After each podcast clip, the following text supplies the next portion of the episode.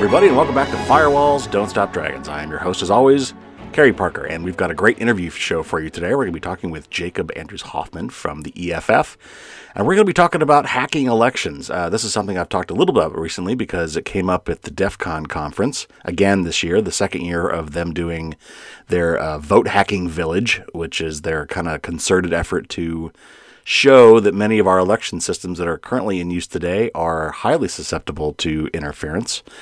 Um, and while we've talked about this subject before with uh, two different presidents of verifiedvoting.org, uh, Marian Schneider and Barbara Simons, um, we're going to be talking today with a technologist from the EFF and getting a little bit more into the techie aspects of it and why these things are so vulnerable and what it is we need to do to fix this. And there's actually a couple really promising bills in front of uh, Congress, one more than the other. Um, and we'll be talking about those as well. So you can uh, you'll have some homework if you if you get fired up about this. You can go out there and push uh, your Congress critter to support one or both of these bills because uh, we we really need to to make some changes in our system. And we tried to do this back in the early 2000s uh, after the whole Bush Gore Florida debacle. I don't know what else to call it. Um, when you know we had to do all these recounts and they were looking at these hanging chads and they were trying to figure out what people actually meant to vote. And uh,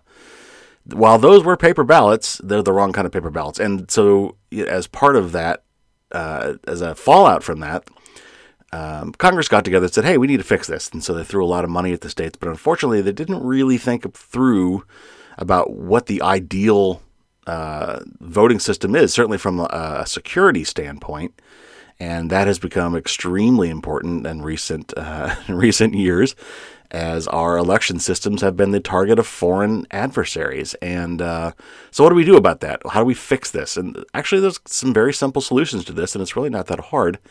Uh, we just have to get the political will and the finances to do it. And there's no time like the present. So let's not delay uh, any longer. Let's talk with Jacob from the EFF and find out what we need to do. All right, here we are with Jacob Hoffman Andrews. He's a senior staff technologist at the Electronic Frontier Foundation, one of my faves, of course. Uh, and today we're going to talk to him about why our current election systems are so vulnerable to hacking and tampering. Welcome, Jacob. Hey, Carey. Uh, thanks. It's good to be on your podcast. Yeah, uh, of course. i think I'm just like working my way through the EFF phone book. I've talked, to, I've talked to so many of you guys, but you guys are really good about getting back to me, and it's always great to have you on. So I really appreciate it. Um, okay, so let, let's just dive right in. And one of the things that I, I want to talk to about it because I know it's it's all over the news and uh, we hear we hear about it a lot now, and that's this Russian meddling. So we've you know we've the news talks about Russian meddling in the 2016 election, and you know perhaps again in the coming 2018 elections. When they say meddling, what do they what do they really mean in this context? And what is it you know what is it we believe the Russians are actually trying to do? And do we have any proof that they've succeeded at doing any of these things? Sure. So uh, I think there's a few things that are top of mind for most people who are talking about Russian meddling. Uh, there's during the 2016 elections, there was uh, some uh, phishing that a lot of people have linked to uh, outside groups uh, trying to manipulate the election by releasing internal emails from the DNC. Mm-hmm. Um, there have also been reports from 2016 of attempts to access voter registration databases. Uh, and the best information available suggests that uh, those attacks uh, may have succeeded in reading data, but probably not tampering data. Okay. Um, more recently, there have been some uh, similar reports of attacks on voter registration systems, although I believe those later turned out to be uh, internal uh, internal tests. Although I might be mixing up two stories there. Mm. But the long story short is there's a lot of different ways you can try to manipulate an election. One is just through uh, propaganda and favoring one side or another. But the area we tend to focus on, because we're the Electronic Frontier Foundation, is how you do it electronically. And one of the issues we've been pushing on for years is the specific vulnerabilities of voting machines. Yeah. Yeah, and yeah, so we're definitely going to dig into that since you're being a technologist. So, in what ways would you say that our current uh, systems are most vulnerable? What is it? What is it about our systems that would be most prone or vulnerable to uh, external attack? So I think one of the big concerns, obviously, is the voter registration databases we talked about. Those are often more online and connected, And if somebody can gain uh, access to those, they could tamper with the voter rolls and disenfranchise people. So that's a huge risk, and I think you know the best fixes there are kind of basic cybersecurity measures like keeping software up to date, ensuring that staff doesn't have more access than they need, and ensuring that people use phishing resistant uh, methods to log in. Like to get a little technical, uh, sure. uh, the um, FIDO uh, two factor uh, mm-hmm. style, these are often called the security keys. Um, so, in general, two factor authentication is great, but in particular, the latest technology uses what was called U2F, Universal Second Factor, and is now called WebAuthn or Web Authentication. And instead of the six digit codes you might copy from your phone to your computer, this actually uses often a USB device which communicates with the browser and ensures that it doesn't share your two factor codes with a site other than the site you're intending to uh, log into. Okay, so there's a lot of things there that, we, that I'd like to unpack. Yeah. so, um, first of all, why you mentioned getting to the voter uh, registration databases and dis- disenfranchising people? Tell, get a little bit more detail. There. Like if I'm a Russian hacker and I want to throw an election or I want to tip an election one way or another, what would I be doing in the voter registration rolls? What would I be trying to do, and how would that manifest itself either on election day or on the run up to the election? What would that look like? Sure. So uh, you would probably do this in the run up to the election, um, and you try to get in and find subsets of people that you think are more likely to vote for the candidate that you oppose. Uh, and you would, at random, select some sample to remove from the database to tip the election a few points one way or another, which is often all that's required in close elections. Hmm. Um, one of the other things that I that I think is missed uh, when we talk about these uh, you know, rigged elections or, or, or getting into the voter uh, machines or whatever is is not even so much successfully doing these things, but it's a psychological warfare sort of thing as well, right? I mean, it, it if I can just erode the trust that the election was valid, I've I've probably I've I've probably done a lot of damage. Absolutely, and I think you know this is one of the reasons we focus a lot on uh, securing uh, election systems is because when those systems are more secure and when the public can see that they're more secure, you know, the public has more confidence that those elections were conducted fairly and that their votes were accurately counted. Okay, so we talked a little bit about the um, the, the hacking the the, the um, the voter registration stuff, but then we talked about ways to protect that, and you got a little bit into the two factor stuff and some some kind of technical terms. So uh, I wanted to pack that a little bit too. Um, so basically, we've talked about two-factor uh, authentication on the show quite a bit because it's something that's uh, I've pushed a lot for my listeners, and that is basically it's it's a second step of verification, right? It's defense in depth. So it's not just you know first we were used to having a, a username and password, and and that was supposedly enough to to validate who we were and that we weren't somebody else, but but today, because there have been so many phishing attacks and people using bad passwords and whatever, uh, we've come up with this, this these other techniques, um, some of which are like you mentioned, like a, you have an app on your phone that either gives you that gives you a temporary uh, six digit code, or maybe you get a code that's uh, sent to you via text message um, that you enter as well. So the idea there being that you would have to be in possession of that person's phone uh, uh, to have the second factor. So that's a that's a second layer of defense. And then you're talking about even taking that a step further, and that is uh, some of these things, uh, FIDO, and some of the other things are actually little USB nuggets, little keys. Actually, some of them actually physically look like keys. Uh, that you put in your computer that push that when you push a button dumps out one of these numbers as well. Is that correct? Uh, yeah, it's they don't generally generate the number on your screen, but they'll do they'll communicate with your browser and with the site you're trying to access. So you won't actually see any data going through, but it will be there. And to go into a little more detail about why that's an improvement is, you know, if you have an app that's generating a code and you type that code into a website, you could easily wind up being tricked into typing that into a mm-hmm. phishing website, mm-hmm. just the same as you're tricked into ty- typing your password. Sure, right. Good point. Okay, so hacking. One of the things that made a lot of news uh, this year as well as last year actually was DEF CON, which is an annual uh, conference of hackers. And one of the things they started, I don't know if it started last year, but I know last year that it really kind of made uh, some splashes in the in the headlines. Uh, and again this year that they created a voting hack, a vote hacking village is what they called it. And now I talked a little bit about the show last week because invariably when the mainstream media gets a hold of stories like this, they I think they, they they pick up the wrong things and they blow a lot of these things out of proportion. Like for instance, there were all sorts of these headlines about this 11 year old who hacked the Florida State Secretary of State's website and changed vote totals. You know what they didn't say was that it was actually a mock up of the Florida State site, and I think actually in some of these cases they actually inserted they made sure that there were bugs to be found that because you know they're kids, you mm. know, so they kind of set them up to succeed. Uh, so, talk to me a little bit about it if you can.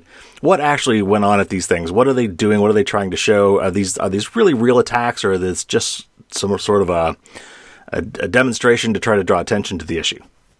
Yeah, so I think uh, what's going on in the voting village is this cool mix of both education and research, right? So you have people who are coming in learning about voting machine security for the first time and people demonstrating, okay, well, here's some some basic level stuff that we found before, or if you have physical access to these machines, here's some stuff you might do. Uh, and at the same time, you also have people who are saying, okay, well, what's some stuff we don't know? You know, we have these machines here. We're going to try to explore and find security flaws in them, so we can make them better, or you know, perhaps conclude that they're not useful at all, and we should convince states and election authorities to ditch a given type of election machine, uh, type of voting machine, uh, or to change technologies altogether.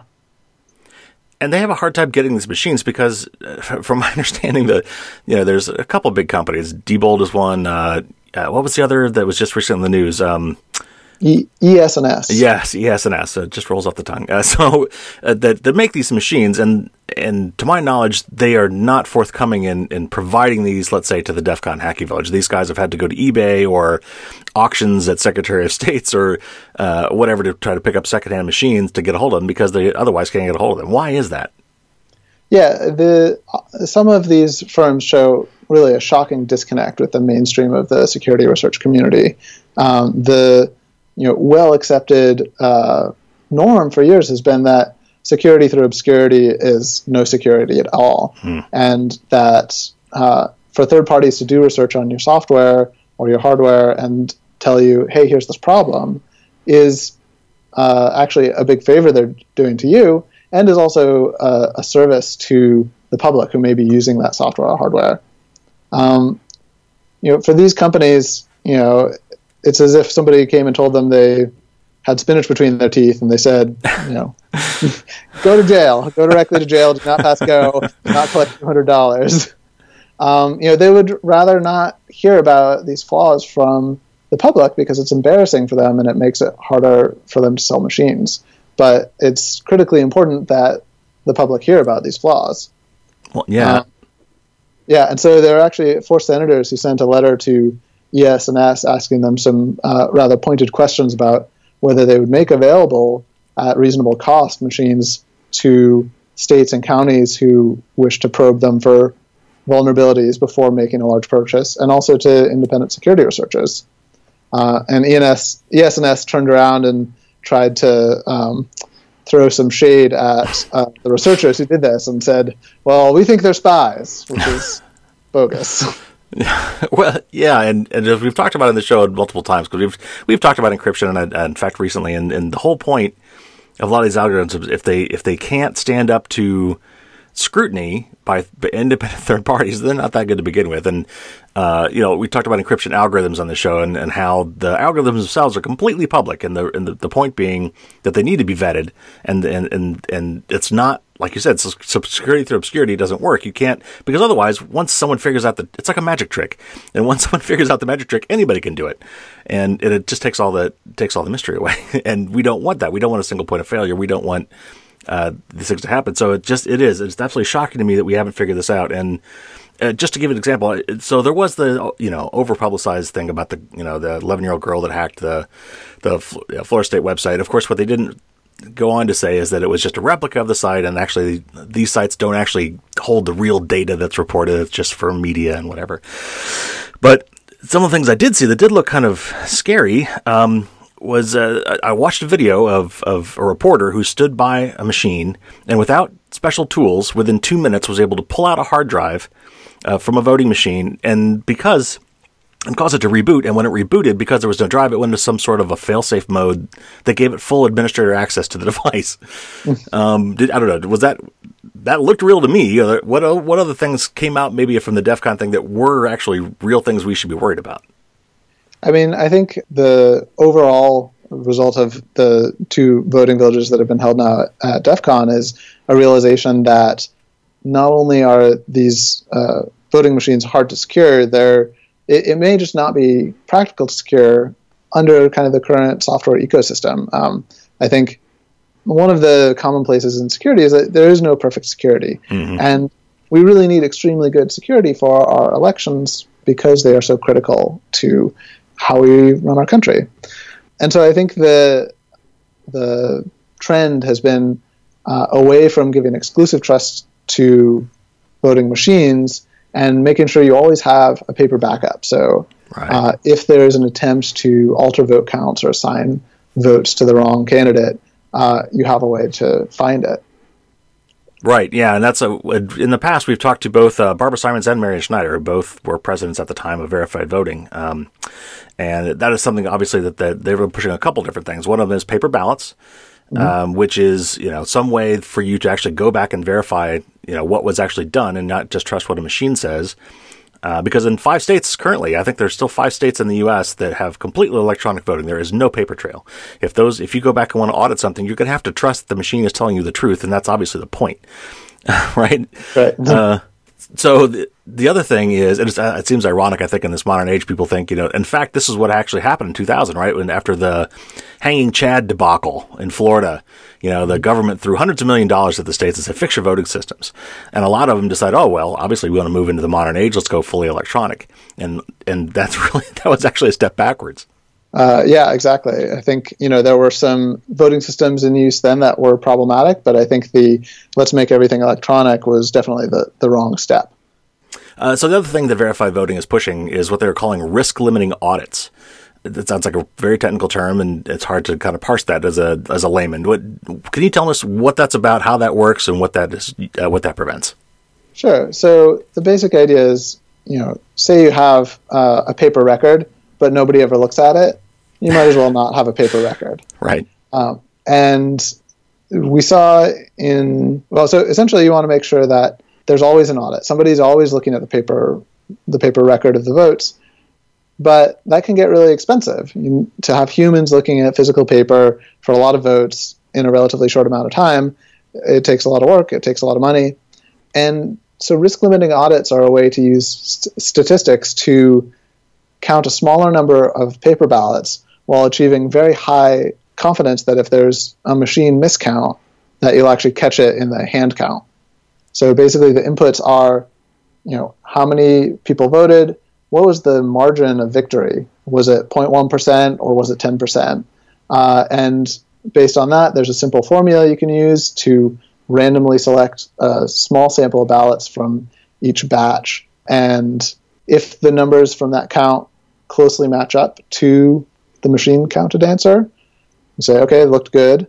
And if those numbers diverge, uh, the formula leads you to count more and more ballots until either the numbers have converged again or you've counted the whole set and realized the machine's miscounted and here's the actual hand counted tally.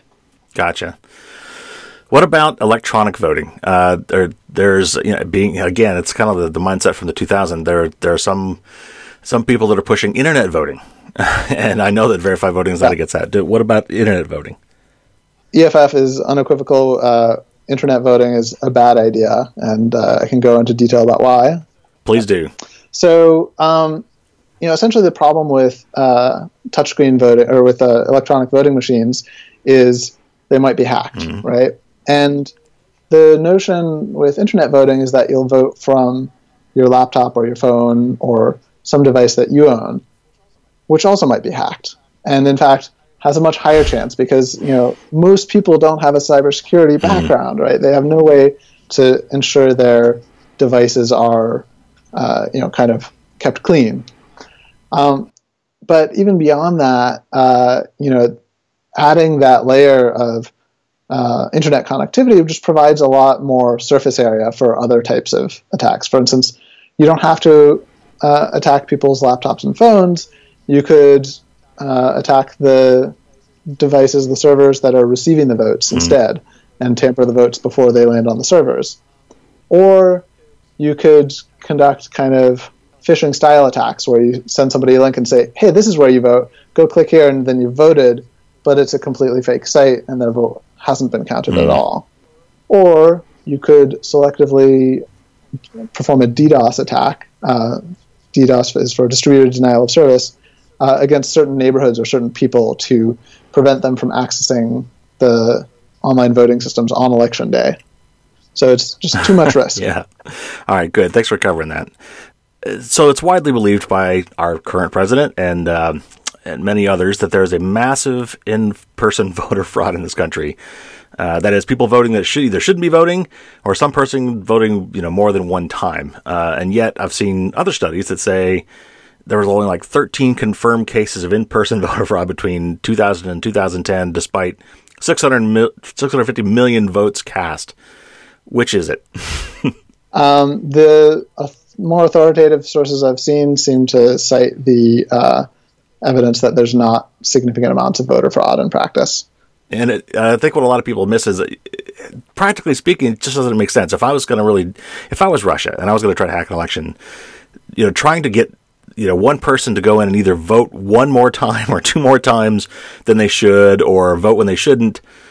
First of all, it carries massive federal penalties, and you're much more likely to get caught.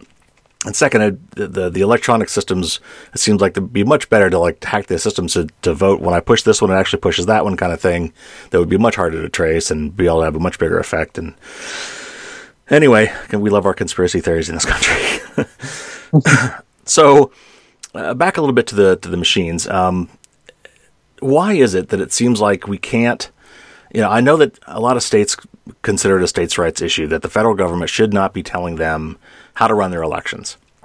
Um, but it seems like at least for federal, na- you know, for national voting, national elections, that there's a role for the federal government to at least set minimum standards and to require some third-party vetting. What? Why have we not managed to do that? What is? Are, is it a political thing? Is it? Is it corporate? You know, interests somehow that don't want this to happen, or is it just naivete? Why? Why can't we kind of get past that? So there's a bill uh, that's working its way through the Senate right now called the Secure Elections Act, uh, which provides for a number of things. Um, it provides some uh, basic cybersecurity measures for the sort your kind of standards, keeping your systems up to date, performing scans, that type of stuff. Uh, it provides a swifter path to clearance for secretaries of state who uh, for state secretaries of state who are uh, responsible for their state's election mm-hmm. systems.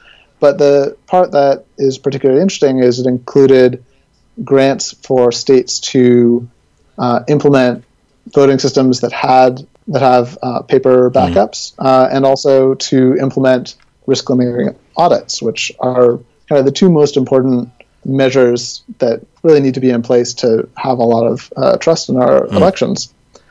And uh, that seemed to be going pretty well. Uh, it had bipartisan support and unfortunately, it was pulled from consideration. Well, it, put on hold. It was delayed, seemingly because of some opposition by the National Association of Secretaries of State. And they framed their response in terms of states' rights, but there really wasn't anything in this bill telling states you must mm. impl- implement your elections these ways. It's there's more. Here are some best practices we'd like to see all of the states catch up with, and here's some money to make it happen, and here's an advisory group that will help you make it happen. Hmm. So I think that argument doesn't really hold a lot of water. So where does that? So it's currently, uh, I think this was actually very recent. In fact, this was what led me to you. I read your article on this on the, from the EFF uh, about the um, about this act. Is it likely? First of all, nothing they're going to do now is going to be in time for 2018 elections. Correct? Right. Yeah. So this would be for 2020 or, hopefully by 2020. And it's the kind of thing the government does this all the time where they kind of say, you know, we're not going to tell you how to do this, but if you want money from us, here's here are the stipulations, right? And so I think that's how they kind of get around some of the, the, the states' rights issues. And it's not like that's what they did here, but but, but for whatever reason, the uh, the pushback from the, the the the state secretary of states was enough to Is it is it dead? Is the bill dead, or is it just? You said it was postponed. What does that really mean? Does it is it gonna? What's its chances of survival at this point? Yeah, it's, uh, it's a good question. I think there's definitely um, a strong possibility for it to come back if the if various senators hear from their constituents that this is a bill that they want. So I should clarify, by the way, there's there's actually two two problems that befell this bill. One is uh, it was amended to remove the uh, strong incentives for paper records and risk limiting audits. So the bill, as it currently stands, it has been mm. gutted as we see it, uh, and then additionally, it was delayed. So it's kind of twice injured. And I think our position is that as it currently stands, it's not a good bill, and we don't support it. Uh, we would like to see those provisions added back in, uh, in which case we would support it. There's also uh, another bill, the PAVE Act, uh, introduced by uh, Ron Wyden, which has similar provisions for paper ballots and risk limiting audits. And so, as that bill currently stands, we can support that one. So, there's kind of a, a two pronged approach there. You know, either fix the Secure Elections Act or support the PAVE Act. Yeah, Ron Wyden said some really great stuff. Um, uh, I liked it. If his name's on it, I usually like the bill. Yeah. Okay, so we talked a little bit about paper ballots and, and some of the, the problems with electronic voting machines. Uh, obviously, in this program, we talk a lot about the Internet of Things and how you know taking what normally were dumb devices and hooking up the internet was not always a great idea, especially when you hadn't considered security in the mix. Because you know it's one thing to have an electronic device that would otherwise require physical access to uh, in order to, uh, to, to tamper with, but as soon as you connect it to any sort of a network uh, any sort of even wireless, even such as Bluetooth. Uh, that you've opened it up to all sorts of other attacks. Uh, I'm curious. Are there what are the what are the wireless attack angles for some of our current systems? Is that where they're are they vulnerable in that way as well? Well, a lot of people uh, don't pay enough attention to uh, the most old-fashioned network called SneakerNet, which is used to be you would take a floppy out of one machine and you would walk it across the room to another machine and you put it in there. And we don't use floppy disks anymore, but we do use thumb drives and SD cards. And in fact, that's how voting machines get the data on who are the candidates and what are the races and what should be shown to the voters. So before every election, there's communication between those machines and some other computer where an election official typed in the ballot and got it set up.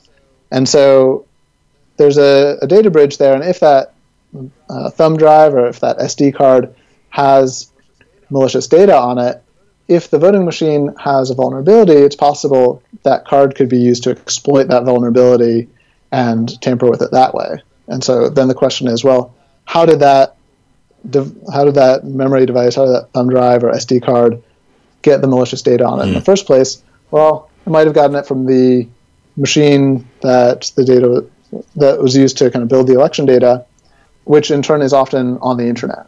So and this is not a far-fetched notion. You know, we have seen malware in the wild that is designed to bridge air gaps. Uh, the, so an air gap is a notion of a machine that is never connected mm. to the internet for security reasons. So the most famous of these, of course, was Stuxnet. Yeah. Which was this malware that was designed to spread and specially target a particular type of machine that was in use in Iranian um, nuclear uh, refinement processes and it very successfully crossed uh, an air gap from internet connected machines to non-internet connected machines. Yeah, and to be clear, that I think the way that worked is, and, and scientists have shown that this is a great way to infect a company. Is that you just take some you take some thumb drives, some fancy, nice looking thumb drives, put some malware on it, leave them in the parking lot. People will pick it up, and the first thing they'll do is they'll take it in. The, hey, I wonder what's on this. Right. Yeah. Okay. So so this this obviously is highly technical and, it requires it should require significant training and expertise to keep these things uh, secure. But we don't seem to state seems re- resistance to to accept this, or maybe maybe I'm wrong. It, it, you know, maybe there are you know seminars for these people that are getting them trained up that I'm that I'm not aware of, which is possible, but so is that the solution? Do we do we do these guys all you know the Secretary of States need to send their tech people to you know some sort of training class for these things, or do we need to have? And this again probably sounds like a states' rights invasion. Do we need to have federal you know trained agents on site to assist? What? How do we solve that problem?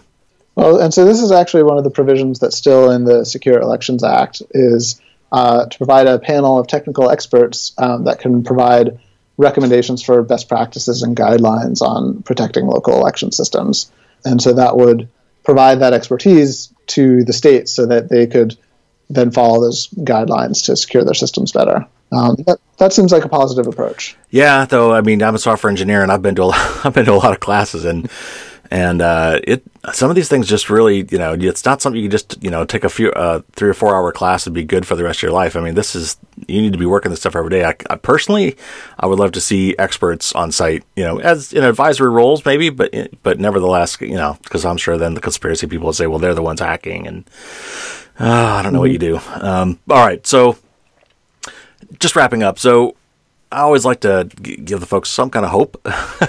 what uh, what would you recommend if you know if the people are fired up about this issue that they want to get involved and they want to you know kind of push on this? Obviously, co- you know, contact your representatives is the standard line. Uh, other than that, what else yeah. might you recommend that people do if they want to if they want to get out there and fight for uh, secure elections? Well, I'll get a little more specific than that. I think this is one of those uh, rare occasions when we have a truly bipartisan bill available to support. And so I think, you know, if you call your senators right now and say, you know, I would like to see secure elections happen, and here's what I want, I'd either like to see paper records and risk limiting audits added back into the Secure Elections Act, uh, or I'd like to see you support the uh, Ron Wyden bill, the PAVE Act. Uh, there's some very specific, you know, highly uh, targeted feedback you can give them, and I think it's a bill that has enough support. They're both bills that have enough support. I think they could be effective. Also, EFF, the organization I work for, is a nonprofit, and uh, we can always use more support to make the mission happen. And of course, we're uh, close allies with Verified Voting, which provides a lot of excellent data analysis and advocacy on these topics. So they're also a great organization to give Absolutely. to. Absolutely. Yeah, I always tell people that if they you know if they can't get out there themselves and pay you know pay the people that do it every day and do a good job at it, which uh, certainly you guys would fall in that camp. Well, uh, thank you very much. It was great talking to you today, and it was good to walk through some of these specifics and, and, and talk about how our uh, systems are so vulnerable, unfortunately, uh, and what we could do to fix it. It seems pretty straightforward. We just have to get out there and demand that these as fairly simple changes are made so I encourage everybody to do that, and of course, uh, throw a little money at these guys as well. They're doing some great work, not just in this area, but in other areas as well. So uh, that's always a good bet. Uh, thank you very much for coming on and talking to us today, Jake. Thanks for having me, Carey. And I want to give a big thanks to Jacob for coming on the show and talking to us about uh, election security. It's so so important. If there's there's nothing more fundamental in a democracy, and then how we vote and how we count those votes and how we make sure that uh, our voting has integrity. So, uh, some other big news I want to make sure I mention is the third edition of Firewalls Don't Stop Dragons is out. Uh, you can buy it right now. You can get it in your hot little hands. Uh, the ebooks are definitely all out for sure. You can find those on Amazon, Barnes and Noble, and of course the, at the publisher site, Apress. And uh, as of this recording, uh, Barnes & Noble and Apress both have the paper book uh, for order as well. Amazon, for some reason, doesn't have it yet, but it should be out very, very soon. It says October something or other, but it'll be much, much sooner than that. It'll probably be next week. So uh, by the time you hear this, I, I even hope that it'll be ready on, on all three platforms in paperback. So this third edition, this book just keeps getting bigger and better. Um, and it's like, I think it's over 400 pages now. Uh, actually, I don't have a, I haven't got my own copy yet. Uh, they've sent me some copies that'll be in the mail soon. I can't wait to actually physically hold the thing, but it's like four over 400 pages long now, and, and over 150 different tips. So I keep adding more and refining it and improving it. And of course, you know, as the as the years go by, there's new operating systems and new vulnerabilities and new things that we have to address, and new and different things become more important, and other things become less important. So um, even if for some reason you've got an older copy of the book, uh, there's there's plenty of new stuff to be had in this for in this edition. So. Uh, the third edition of Firewalls Don't Stop Dragons, you can find it at uh, all your favorite retailers. And if you walk into a brick and mortar store and you might ask, hey, do you have this on the shelf? Uh, or go to your local library. Maybe you can uh, talk them into bringing a copy in. So, um, I'm really proud of this book and really happy to have a, a, a, publisher behind me now. It's it's amazing all the things I took for granted and all the things that I did myself that it's so nice to have a publisher doing. So, uh, really proud of this work and uh, go out and get it. Get a get a copy for your friends and family as well. Um, uh, it's it's it's a great guide, and if you're the kind of if you're the family IT guy anyway, and you're answering all these questions, then this book should save you a lot of time uh, just by handing it to other people. So uh, if you get the book, I'd be lovely to hear your feedback. Um, uh, if you love the book, please say so on on uh, on the the websites, Amazon, and so on. Give it a great review, and if you have uh, constructive feedback, send that to me. I'd love to, to take that in. there will be a fourth edition someday, so I'd love to get your feedback. And coming up, we've got some uh, some more great interviews I got scheduled, so stay tuned for those. And we've got some important news to cover too. So, uh, as always, I'm bringing it to you every week. So, everything you need to know and how to keep yourself and your family safe uh, and maintain your privacy online as, best, as best we can. Uh, so, that'll do it for this week. Uh, until next week, everybody, as always, stay safe and uh, don't get caught with your garbage tab.